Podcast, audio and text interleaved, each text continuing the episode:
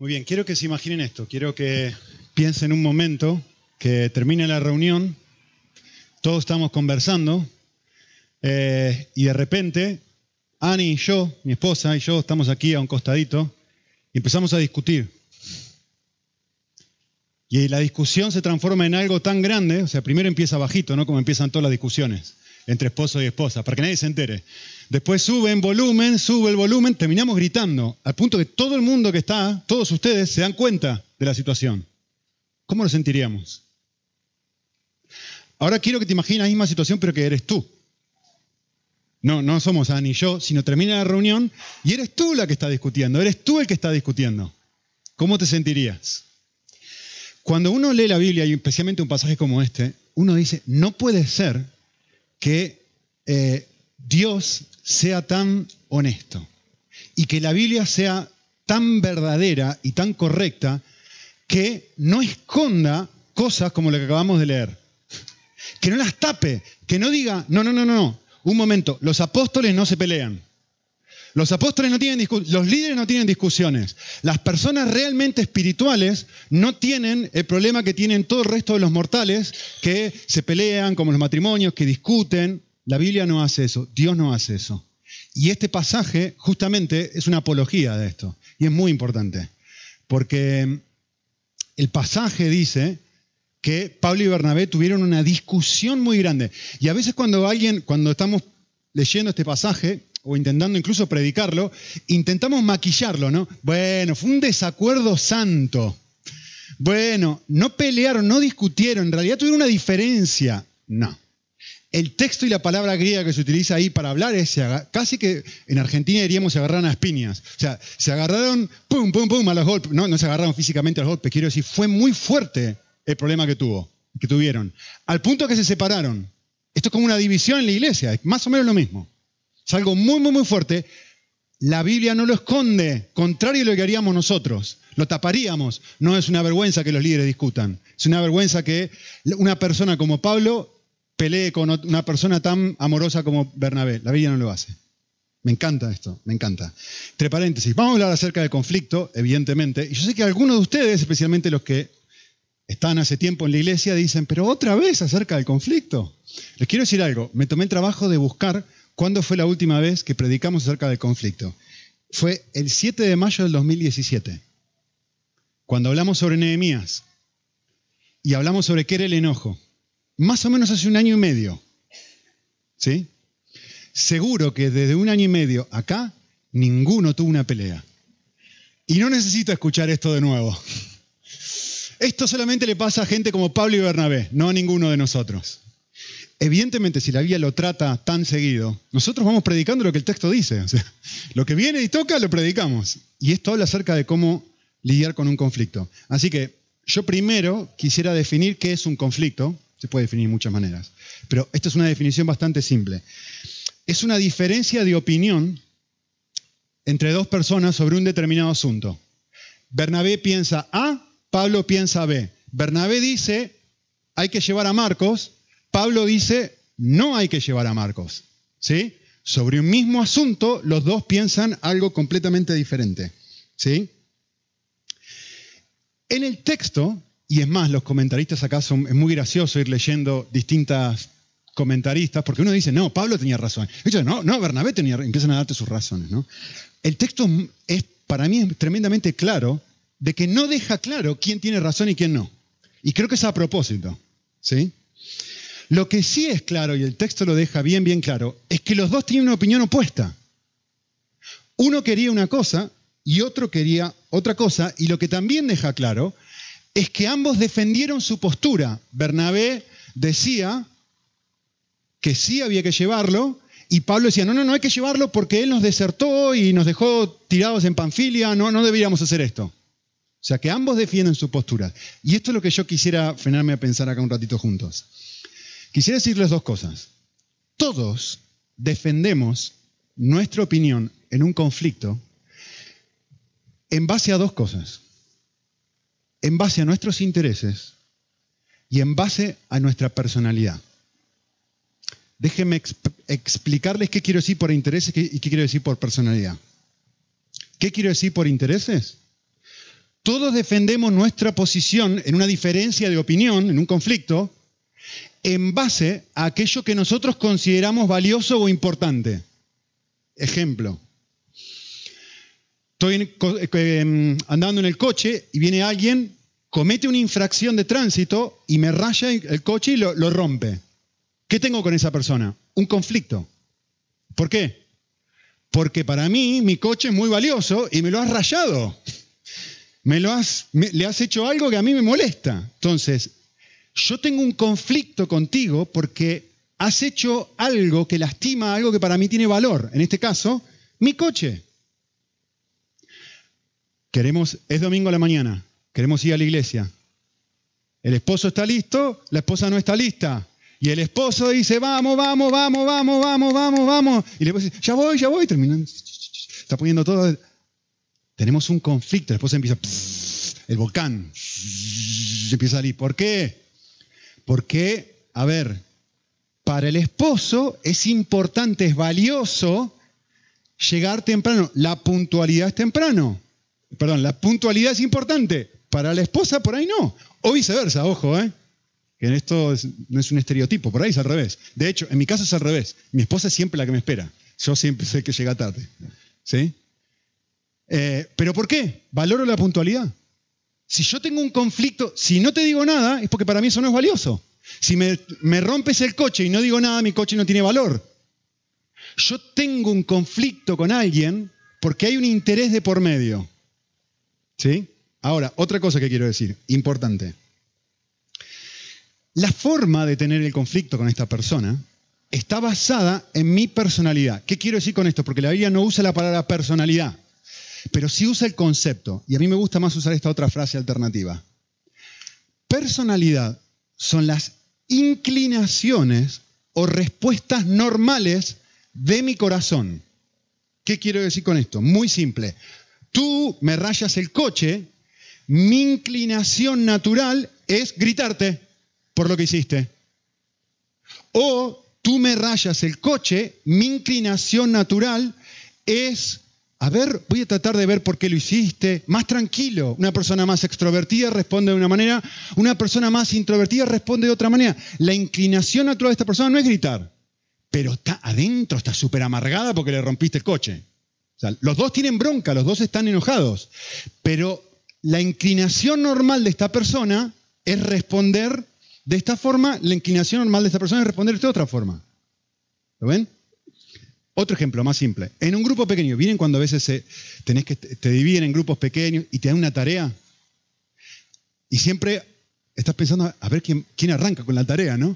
A ver quién, quién, quién, va, a empezar. Las personas más que extrovertidas normalmente responden a eso con y rápidamente empiezan.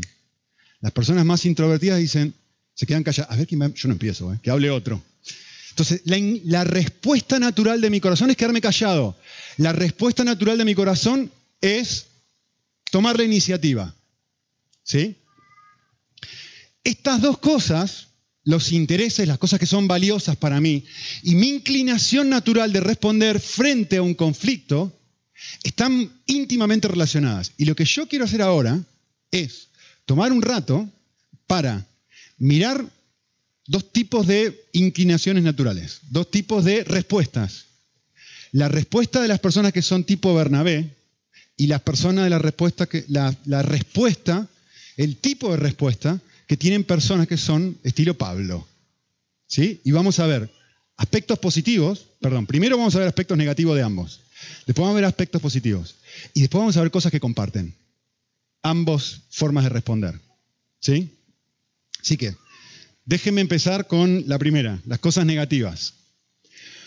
Una persona estilo Bernabé, son personas que tienden a sobreenfatizar el amor.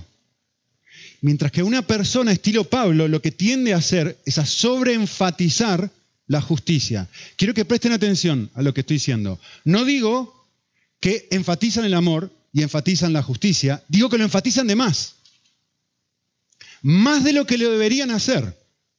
Y todos nosotros hacemos esto. ¿sí? Piensen en Bernabé, un minutito. Bernabé en la Biblia es llamado, justamente Bernabé, significa hijo de consolación, no era su nombre real. Su nombre real era otro. Bernabé era un sobrenombre que le pusieron porque este hombre era tan amoroso que lo empezaron a llamar de esta forma. De hecho, si se acuerdan, Bernabé es la única persona, en el libro de Hechos lo hemos estudiado, la única persona por nombre que nosotros sabemos que dijo, no, no, no, voy a vender mi casa y la voy a regalar y la voy a tener a los pies de los apóstoles. Salvo Ananías y Zafira, que bueno, que lo hicieron por una motivación incorrecta. Pero es el único nombre que nosotros... El resto dice, y los hermanos. Pero este hombre era distinto a los demás. Se destacaba por su generosidad, por su amor. ¿Sí? Pablo, el otro polo. Miren, voy a, voy a dejar que Pablo hable sobre sí mismo. No lo voy a decir yo. Filipenses dice esto. Si algún otro tiene motivo de confiar en la carne, yo mucho más. Circuncidado al octavo día, del linaje de Israel, del antiguo Benjamín, hebreo, hebreo, en cuanto a la ley, ¡pum! Fariseo. En cuanto a celo, perseguidor de la iglesia. En cuanto a la justicia de la ley, irreprensible. Esta es la autodescripción de Pablo. Un tipo justo, tremendamente justo. Y lo vamos a ver en el texto en un minutito. ¿Sí? Ahora, déjenme decirles algo. Los Bernabé tienen una concepción demasiado alta del amor y tiene una concepción demasiado baja de la justicia. Las personas tipo Pablo son al revés. Tiene una concepción demasiado alta de la justicia y una concepción demasiado baja del amor. Ya se están riendo porque saben quién es quién. Porque en el matrimonio, normalmente un Bernabé se casa con un Pablo. Siempre, siempre. Y si no, no duran mucho juntos. Así que si todavía están casados, ya saben por qué. Eh, fíjense lo que hizo Pablo. Miren, tiene una concepción, perdón, lo que hizo Bernabé, una concepción demasiado alta del amor y demasiado baja de la justicia. Marcos los abandona. ¿Qué dice Pablo? Perdón, ¿qué dice Bernabé? No pasa nada, ya está, ya está, ya pasó. Ya pasó. No, importa. Démosle otra oportunidad. ¿Qué dice, ¿Qué dice Pablo? No, no, no, no, no. Lo que hizo no puede venir con nosotros después de lo que hizo. ¿Lo ven? Vale, ahora quiero decirles algo. La cosa más importante que nosotros podemos aprender de esto es lo siguiente, y es muy valioso esto, ¿eh? así que presten atención. Y, va a costar entenderlo, pero cuando lo entiendan se van a dar cuenta que es muy precioso. Y especialmente cuando lleguemos a la reflexión final de lo que voy a decir sobre todo el pasaje. Quiero decirles algo. Es imposible amar si uno no es justo y es imposible ser justo si uno no ama. Lo digo de vuelta. Es imposible amar si uno no es justo. Y es imposible ser justo si uno no ama. Ejemplo. Conozco un hombre, y esto lo digo con dolor, porque sé que porque pasó en mi familia de otra manera, pero pasó algo similar. O sea, conozco un padre de familia cuyo hijo lo mataron cuando estaba cruzando la calle un conductor borracho. Mi hermano no murió así, pero sé el dolor que le causa a un padre perder un hijo. Ahora, yo quiero que te imagines esto. Yo quiero que te imagines que atrapan a ese hombre y el padre de familia está en el juzgado y el juez dice, no, no, Vamos a mostrarle amor a esta persona. No lo vamos a meter en la cárcel, no le vamos a quitar puntos de su... le vamos a dejar la licencia de conducir. Vamos a mostrarle amor a este hombre. Si vos fueses ese padre, ¿qué dirías? ¿Eso es amor? Es imposible amar sin ser justo. Y es imposible ser justo sin amar. No sería amar a esta persona, decir, no, no, está todo bien, no pasa nada. Y cualquier padre sabe eso. Vos sabes eso, instintivamente sabes eso. Fácil verlo en un ejemplo macro como este, es muy difícil verlo en los conflictos pequeñitos que yo tengo con mi esposa o que vos podés tener con la tuya o que podés tener en el trabajo con mi jefe. En un ejemplo tan grande como este, por supuesto que está mal hacer esto. Pero el desafío es cómo yo, yo y tú en los conflictos diarios que tengo todos los días con distintas personas, tiendo a desvariar entre uno y otro. y tiendo de acuerdo a mi personalidad, de acuerdo a la inclinación normal de mi corazón, de, acuerdo a mi respuesta natural, ser más duro de lo que debo ser o ser más amoroso de lo que debo ser. En macro es grande, es fácil verlo. En micro, en los conflictos chiquititos, muchísimo más desafiante. Y eso es lo que yo quiero hacer con ustedes. Mostrárselo en macro para que ustedes lo puedan ver en el micro de todos los días. Vale. Las personas tipo Bernabé son muy blandos. ¿sí? Las personas tipo Pablo son muy duras. Esto saben dónde se ve el mejor ejemplo de esto, ¿saben cuál es? La crianza de los niños. Uno de los dos es siempre duro, más duro que el otro. Y el otro es siempre más blando. Y siempre hay conflicto, ¿no? Sobre qué, qué hay que hacer. Vale, las personas estilo Bernabé dan oportunidades de más. Noten que estoy hablando de cosas insanas, ¿eh? Y, usé palabras a propósito. No estoy diciendo no hay que dar oportunidad. Estoy diciendo da oportunidades cuando no debería darlas. Y en cambio, las personas tipo Pablo dan poca oportunidad. Cuando debería dar oportunidad no las da. Y esto es lo que está pasando aquí. Esto es lo que está pasando. ¿Deberíamos darle a Marcos una oportunidad, sí o no? Uno dice sí, el otro dice no. Eh, Bernabé dice, no, no, está arrepentido, ya está, no hace falta más nada, no hace falta un tiempo de prueba. Pablo dice, para un momento, hace falta un tiempo. Muy bien. Los Bernabé tienden a ser icebergs. Los Bernabé, eh, de hecho, si ustedes se fijan, iceberg, me, refiero a personas que no, verbalizan su, su enojo. Lo guardan, lo tapan, lo ponen por abajo. Si es la única instancia en todo el Nuevo Testamento en que Bernabé está enojado, es la única, es la única. En todo el resto de las descripciones de Bernabé, Bernabé está 10 points. Es el hijo de consolación. Ahora, los, los Pablo tienden a ser volcanes. Eh, piensen esto. Piensen todas las personas con las que Pablo tuvo conflicto. Tuvo conflicto con los judíos, tuvo conflicto con los fariseos, tuvo conflicto con los corintios, tuvo conflicto con los apóstoles, tuvo conflicto con Pedro, tuvo conflicto con Bernabé. A donde iba tenía problemas este hombre. Es más, estaba pensando justo el pasaje que hablamos hace dos semanas o algo así. ¿Ustedes se dieron cuenta que cuando le apedrean a Pablo un capítulo dos antes, lo apedrean a Pablo pero no a Bernabé? Y los dos están juntos, pero lo agarran a él. Tienen conflicto con todos. ¿Sí? Vale. Ponete en el que te quede mejor, el que te cuaje mejor. ¿Sí? Yo confieso ser un volcán. Vale. Los Bernabé. Mi esposa obviamente es Bernabé, ¿no? De acá la China. Eh, los Bernabé, esto me, me resulta muy valioso el texto. Los Bernabé no suelen decir lo que piensan a menos que se vea afectada una persona. Son iceberg, guardan sus emociones, sus sentimientos, su verdadera opinión, porque son amorosos, quieren amar, quieren amar, quieren amar. Pero fíjense que en el texto tiene una pelea con Pablo este hombre. De repente saca el carácter para afuera, ¿no? Y dice, ¡pum! Se empezó a pelear con Pablo. ¿Y por qué? ¿De dónde sacó esto este hombre? Lo que lo movió a este hombre a hacer esto fue que Marcos estaba en juego. Una persona. ¿Sí? Los Pablo siempre te dicen lo que piensan. Siempre, ¿no? Si ven algo que es incorrecto, van y te lo dicen. Y, de vuelta, vuelvo, quiero decir algo, quiero decir algo muy, muy importante. ¿eh? Yo sé que estamos pensando en esto y uno se ríe porque empieza a pensar en el matrimonio y en cómo es uno y todo. Pero quiero que lo voy a volver a decir otra vez. Esto es insano. Que tú expreses tu opinión solamente cuando otra persona está en juego, es insano, es incorrecto, es antibíblico.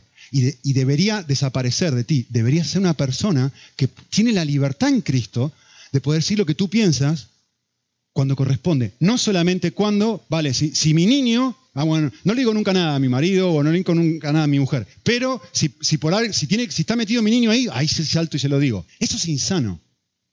Eso lo único que hace es mostrar que amas a tu hijo de una manera incorrecta. Y que te amas a ti misma de una manera incorrecta y que amas a tu esposo de una manera incorrecta. Lo sano es decir, como vamos a ver un ratito, es decir lo que tengo que decir cuando tengo que decirlo. Movido por la razón correcta. Y lo mismo al revés. Los Pablos te dicen siempre lo que piensan. Y hay muchos momentos donde la Biblia dice, hay que quedarse callado. También es insano siempre decir lo que pienso. Obviamente, los Pablos suelen ser líderes y los Bernabé suelen ser más seguidores. Y uno lo ve, cuando estudia el libro de Hechos, ve que Bernabé es el que trajo a Pablo al ministerio y a los 30 segundos en el versículo siguiente, Pablo es el que lidera todo. Y lo lleva a todos lados y Bernabé es un perrito que lo lleva detrás. Y lo ve cuando uno va leyendo el texto. Es normal. Son inclinaciones de cómo Dios ha moldeado nuestra personalidad, moldeado nuestro tipo de respuesta. Ahora, que sea normal no significa que, que sea correcto. Y que Dios no quiera cambiar ciertas cosas, ciertas inclinaciones normales. No que nos quiera hacer personas distintas, pero sí que hay cosas que yo necesito mirar y decir, un momento, ¿y esto? Y ahora van a ver, al final, la sorpresita.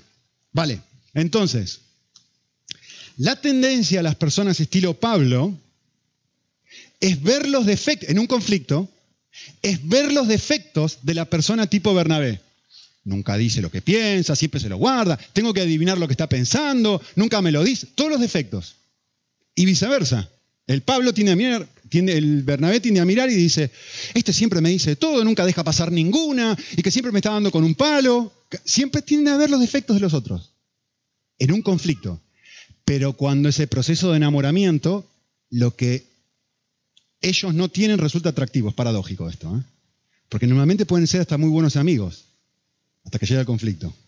¿Sí? Otra cosa importante.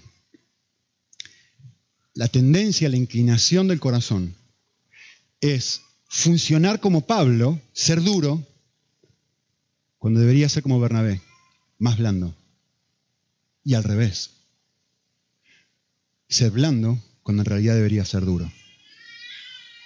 Eh, esto es muy normal. Yo te aliento a que lo pienses muchísimo, porque como dije antes, la, la personalidad tiene que ver con algo que me sale de manera natural. Y yo concluyo, esto es lo correcto. Y en realidad debería empezar a dudar de mí mismo y decir, un momento, estoy actuando siempre como Pablo. Y, Bernabé, el amor es muy importante. Y por otro lado, debía pensar, un momento, siempre estoy dando, o sea, dejo pasar todo, dejo pasar todo, dejo pasar todo. La justicia, la santidad es importante también. Para pensar. Vale, aspectos positivos. Voy a mirar dos, porque después al final voy a hablar de muchos aspectos positivos. Las personas estilo Bernabé. Para ellos, lo más importante, obviamente, son las personas. Es decir, toman todas sus decisiones en función de la persona. Ahora, quiero que presten atención a algo. ¿eh? Miren esto. Bernabé, cuando dice, vamos a llevar a Marcos con nosotros, ¿en quién está pensando? ¿En él? Está pensando en otro. ¿Está buscando su propio reino? ¿Está buscando su propia voluntad? ¿Está buscando algo incorrecto? ¿Es incorrecto lo que Bernabé está diciendo? Vale. Vamos a analizar lo de Pablo. ¿En quién está pensando Pablo? Para él lo importante son las metas. Lo dice en el texto. Este hombre ya no puede acompañarnos. Nos vamos en un viaje misionero. Esta persona pecó, hizo algo incorrecto, nos abandonó, no podemos volver a llevarla. ¿En qué está pensando? ¿En el reino de Dios? ¿Pablo está pensando en sí mismo? Pablo está diciendo, no, no, no, me siento tan ofendido por lo que él hizo. Ah, ah. Vale, escuchen bien, ¿eh? Bernabé, los Bernabé se enfocan en el potencial de, la persona, en lo que la miran y dicen, ah, esta persona puede llegar a ser, ¿qué dice el texto? Ayuda.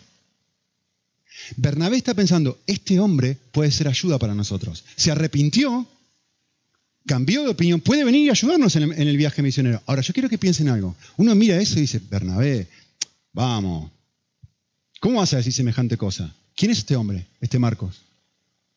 Piensen un momento, ¿quién es? Yo les voy a decir quién es. ¿Saben quién es? Eh, este no es un, se lo voy a decir a la española, este no es un tío cualquiera, ¿eh? Este hombre es el autor del Evangelio de Marcos. Este hombre dejó registro, fue ese primer ser humano que registra la historia de Jesús y es inspirado por Dios para registrar la historia de Jesús. No es un tío cualquiera. Hay un montón de cosas de Jesús que no sabríamos si no fuera por él. Ah, entonces ya, veo. algunos están pensando, ah, tenía razón Bernabé. Vale, vamos al otro lado. Los Pablo se enfocan en la necesidad de la obra. Y Pablo está mirando y dice, no, el, argumento de Pablo es, este hombre puede ser un impedimento para nosotros. Ya nos ha abandonado, no lo traigamos, no lo llevemos con nosotros. Es más, el texto dice que la iglesia, versículo 20, encomienda a Pablo y a Silas para la obra, lo cual está diciendo, no dice nada sobre Bernabé, no sabemos por qué, pero lo que sí está diciendo es, no, no, no, la decisión que tomó este hombre está bien. La iglesia está diciendo eso, porque los encomienda a la obra a ellos. Y no, es curioso, ¿no? No a los otros. Entonces, miren, lo que parecía estar bien este lado, y ahora, uy, parece bien estar este otro. Esto nos deja con algo que no quiero, esto sí que no quisiera que se lo pierdan, porque si lo escuchan y lo, lo, mm, lo mastican, para el resto de su vida les va a servir y muchísimo. La primera vez que escuché esto fue, le tengo que dar crédito que tengo que darle crédito. Eh, en una conversación con mi hermana, hace un año y medio o algo así, ella me tiró una idea de esto. Yo dije, ah, no, no, no, no, no estoy seguro si, si tenés razón o no tenés razón. Pero quiero que escuchen lo que voy a decir ahora. ¿Sí? Escuchen bien.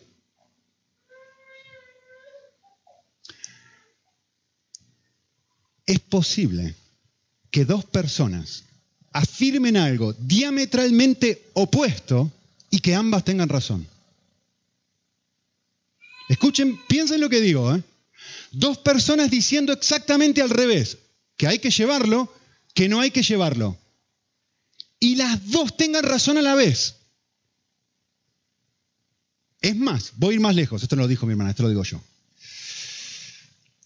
Es posible que las dos personas tengan fundamento bíblico y tengan fundamento lógico para defender posturas diametralmente opuestas y que ambas tengan razón.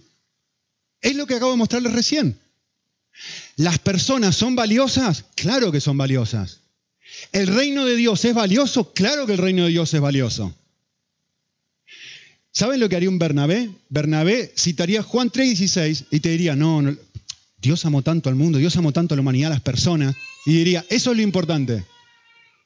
¿Saben qué haría un, Pablo? Pablo diría, no, un momento. Pablo te citaría eh, Mateo 6:33. ¿Qué dice Mateo 6:33? Poned primero el reino de Dios y su justicia, y todas estas cosas serán añadidas. ¿Ustedes se dan cuenta que yo puedo encontrar fundamento bíblico para ambas? Es más, les he expresado fundamento lógico para ambas. Y puedo seguir, lo que pasa es que no tengo tiempo. ¿Sí? Entonces la pregunta que se estarán haciendo ahora es esta. ¿Cuál es lo que determina cuál de las opiniones debe elegirse? Si las dos tienen fundamento bíblico y las dos tienen fundamento lógico y las dos son correctas. Respuesta simple. el tiempo correcto. La clave está en poder ser lleno, lo suficientemente lleno de Dios, lleno del Espíritu de Dios, y que mi conexión con Él sea lo suficientemente dinámica y real como para entender qué es lo que Él quiere ahora. ¿Esto es correcto? Esto es correcto. ¿Qué quiere ahora? Es muy interesante Salomón, el rey de Israel, cuando lo eligen rey, ¿se acuerdan lo que hace? Salomón, Dios le dice a Salomón, pedime cualquier cosa, ¿qué querés? Y Salomón le dice, quiero una cosa, quiero sabiduría. Y uno dice, sabiduría. ¿Para qué el rey necesita sabiduría? Estamos hablando del rey de qué nación? Israel. ¿Qué tiene la nación de Israel que no tiene ninguna otra nación alrededor? Tiene la ley. ¿Qué dice en la ley? Lo que está bien y lo que está mal. ¿Para qué necesita el rey sabiduría si tiene una ley que dice lo que está bien y lo que está mal? Respuesta obvia. Necesita sabiduría para saber cuándo aplicar una ley u otra. Cuándo actuar de una manera u otra, porque hay un montón de posibilidades. Puedo actuar de una manera justa puedo actuar con amor. Puedo darte gracia y es amarte o puedo aplicar justicia y también es amarte. Eso es lo que hace la diferencia. Y ese es el desafío. La sabiduría no solamente es saber qué es lo correcto, sino cuándo es lo correcto. Por eso dije el tiempo. Eh, muchos saben que estoy escribiendo un libro y una de las cosas que te pasa cuando estás escribiendo un libro es que estás delante y decís, ¡ay! Te querés morir. Está la hoja en blanco y estás sentado y no sale nada. No sale nada, no sale nada, no sale nada. Y está una hora, dos horas, tres horas, seis horas, diez horas y para, lo borras. ¿Sí? Querés sacar y decís, ¿qué hago? Bueno, una cosa que aprendí es, me tengo que ir, tengo que salir, dejar de hacer lo que estoy haciendo, ponerme a hacer otra cosa, ir a jugar con los nenes. Después vuelvo y me vienen ideas. Y a veces tengo que hacer esto varias veces. Y es fácil en una situación así, alguien que venga y dice, no, no, que, no, no, no, no, no, no. Cuando estás trabado, lo que tenés que hacer es perseverar, perseverar, la perseverancia que estar ahí trabado. No, no, no. La persona que no persevera no consigue nada. O podría ir al otro extremo, si no, deja todo. Y me entienden que lo que se necesita en este momento, en ciertos momentos, es decir, vale, ¿qué es lo más apropiado ahora? Ahora. Podés dejar de hacerlo, podés seguir haciéndolo, podés ser justo. ¿Qué es amar ahora? ¿Qué es lo correcto en este momento? Así que, rápidamente, algunas cosas que tienen en común ambas personalidades. En primer lugar, Ambos se enojan. No, no, los volcanes se enojan nada más. No, no, no, no, no, no, no. Ambos se enojan y ambos discuten. ¿sí? Una personalidad lo expresa verbalmente, la otra se lo guarda, lo tapa y sigue enojado y amargado. Pero si, pudiera hacerlo de otra forma, también lo haría. Todos se enojan. Y aquí un desafío rápido. Es muy fácil en un momento de enojo, de enfado, mirar la razón, escuchen bien, ¿eh? la razón por la cual estoy enfadado y no mirar mi enfado en sí. Es decir, estoy enojado porque este hombre rayó mi coche y porque soy más volcánico, no llego a darme cuenta. Estoy gritando como un descosido. Él pecó contra mí, yo estoy pecando contra él. Vale, puede ser que tengas una razón para estar enfadado, pero si te enojas de manera incorrecta, ahora sos vos el que está actuando mal. Y es fácil en ese momento, o no digo nada porque soy más tranquilito, y cierro la boca, adentro, y sigo pensando, me voy a dormir pensando en eso. ¿Quién está pecando ahora? Vale, el otro pecó contra ti, pero ¿quién está pecando? ¿Sí? Eh, yo les he dicho esto antes, pero vale la pena volver a decirlo. No hay nada tan peligroso como una víctima. No hay nada tan peligroso como alguien que recibe pecado de otro.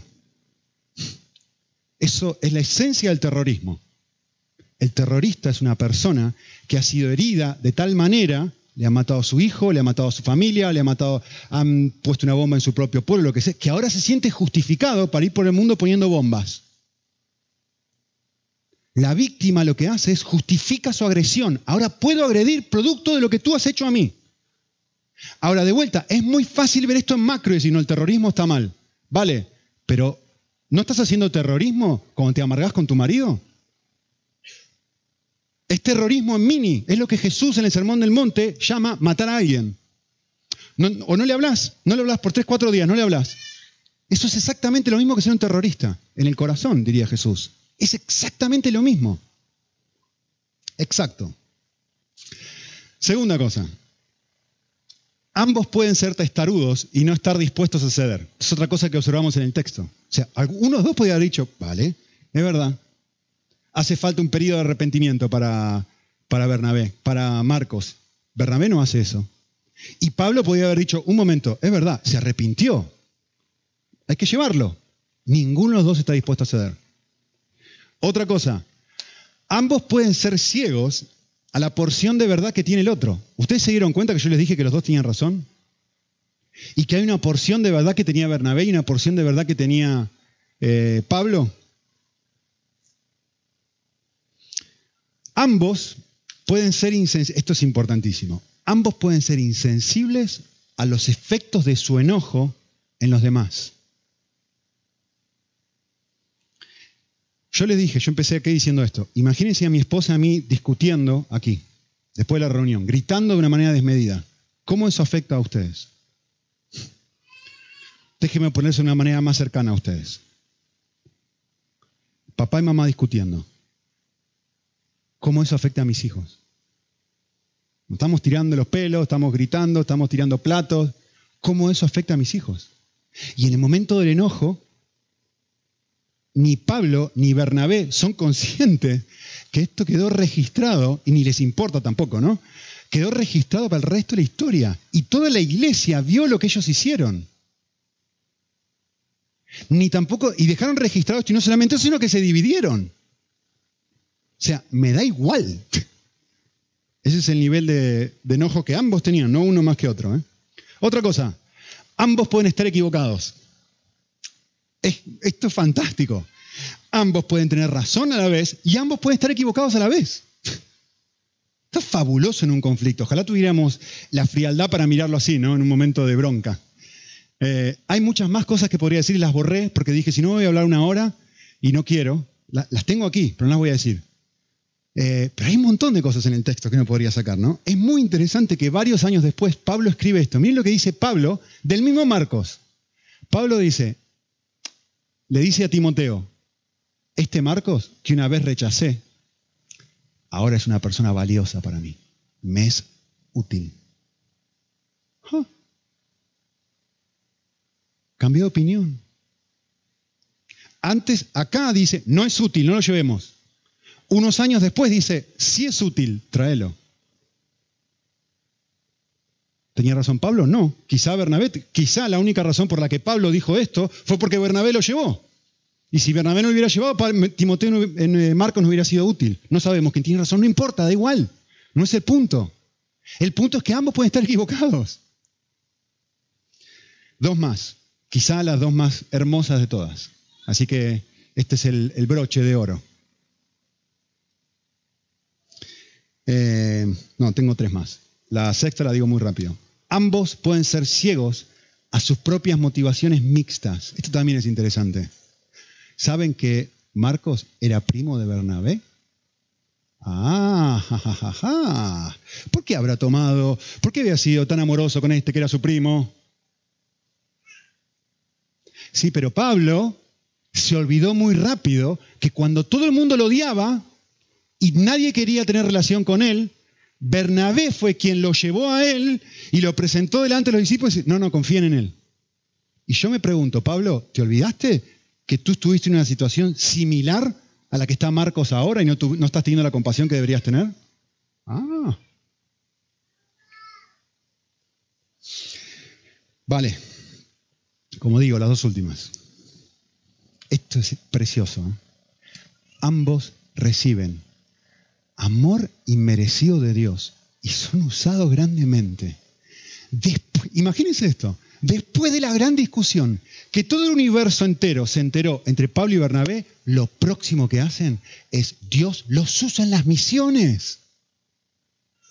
Uno dice, si hay alguien a quien no tienen que usar, es a estos dos tipos que acaban de tener una discusión. Y sin embargo, Dios muestra su gracia sobre su vida diciendo, vayan, mándelos, tienen mi apoyo y toda mi bendición. Y la iglesia los encomienda y los manda. Qué distinto, ¿no? Qué distinto. Y la última, porque me falta, me quedo sin tiempo. Ambos reflejan dos aspectos preciosos del carácter de Dios. Su amor y su justicia. Quiero terminar leyéndoles algo. Em, hay algo que ninguno de los dos tiene, ni, nosotros tampoco, obviamente. Ninguno de los dos tiene ambas cosas. Y ninguno tiene ambas cosas en la forma idónea que deberían tenerlo. Ya les dije, a veces muestro amor donde no debería hacerlo. Y soy justo cuando no debería hacerlo. Ninguno de nosotros tiene esas características. Ni nosotros ni ellos. Y yo quiero terminar haciendo algo. No lo voy a poner en la pantalla a propósito, porque quiero que no tomes apuntes ahora. Quiero que disfrutes. Quiero leerles acerca de alguien que sí tiene ambas características, en su manera preciosa. Eh, un teólogo muy conocido llamado Jonathan Edwards escribió un sermón que se, titulaba así, Las excelencias de Cristo.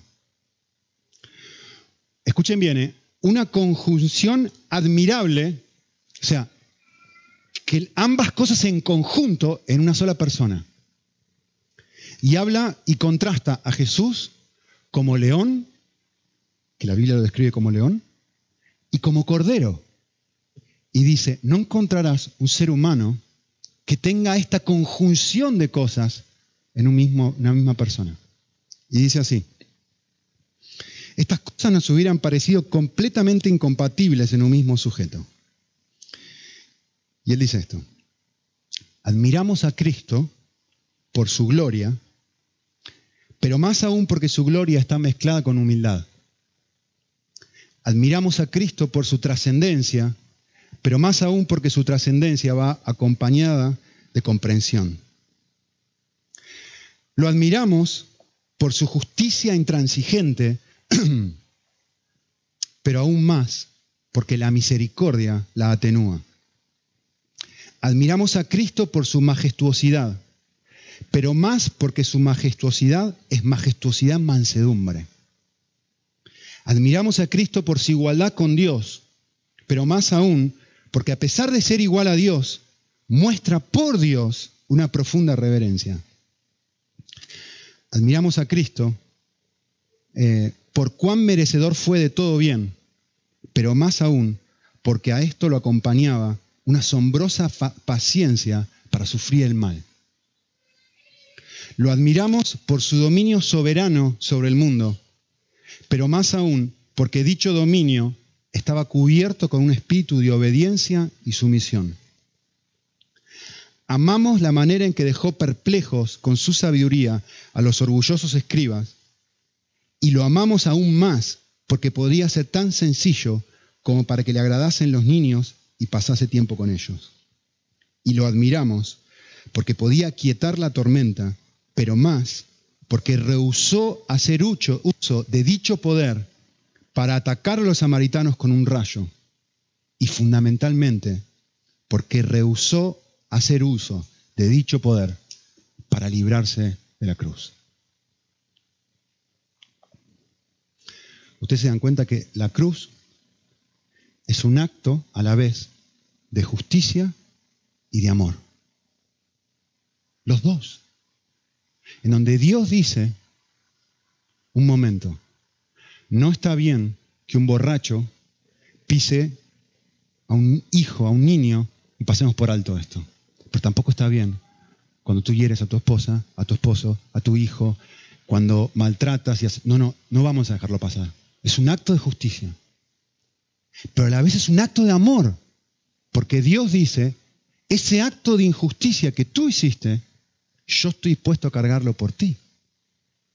Y voy a morir en tu lugar para que tú no tengas que llevar la pena por lo que acabas de hacer.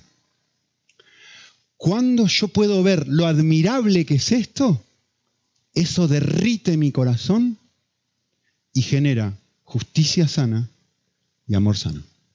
Esta conjunción de cosas que uno solamente ve en Cristo genera en nosotros el carácter de Cristo. Oramos.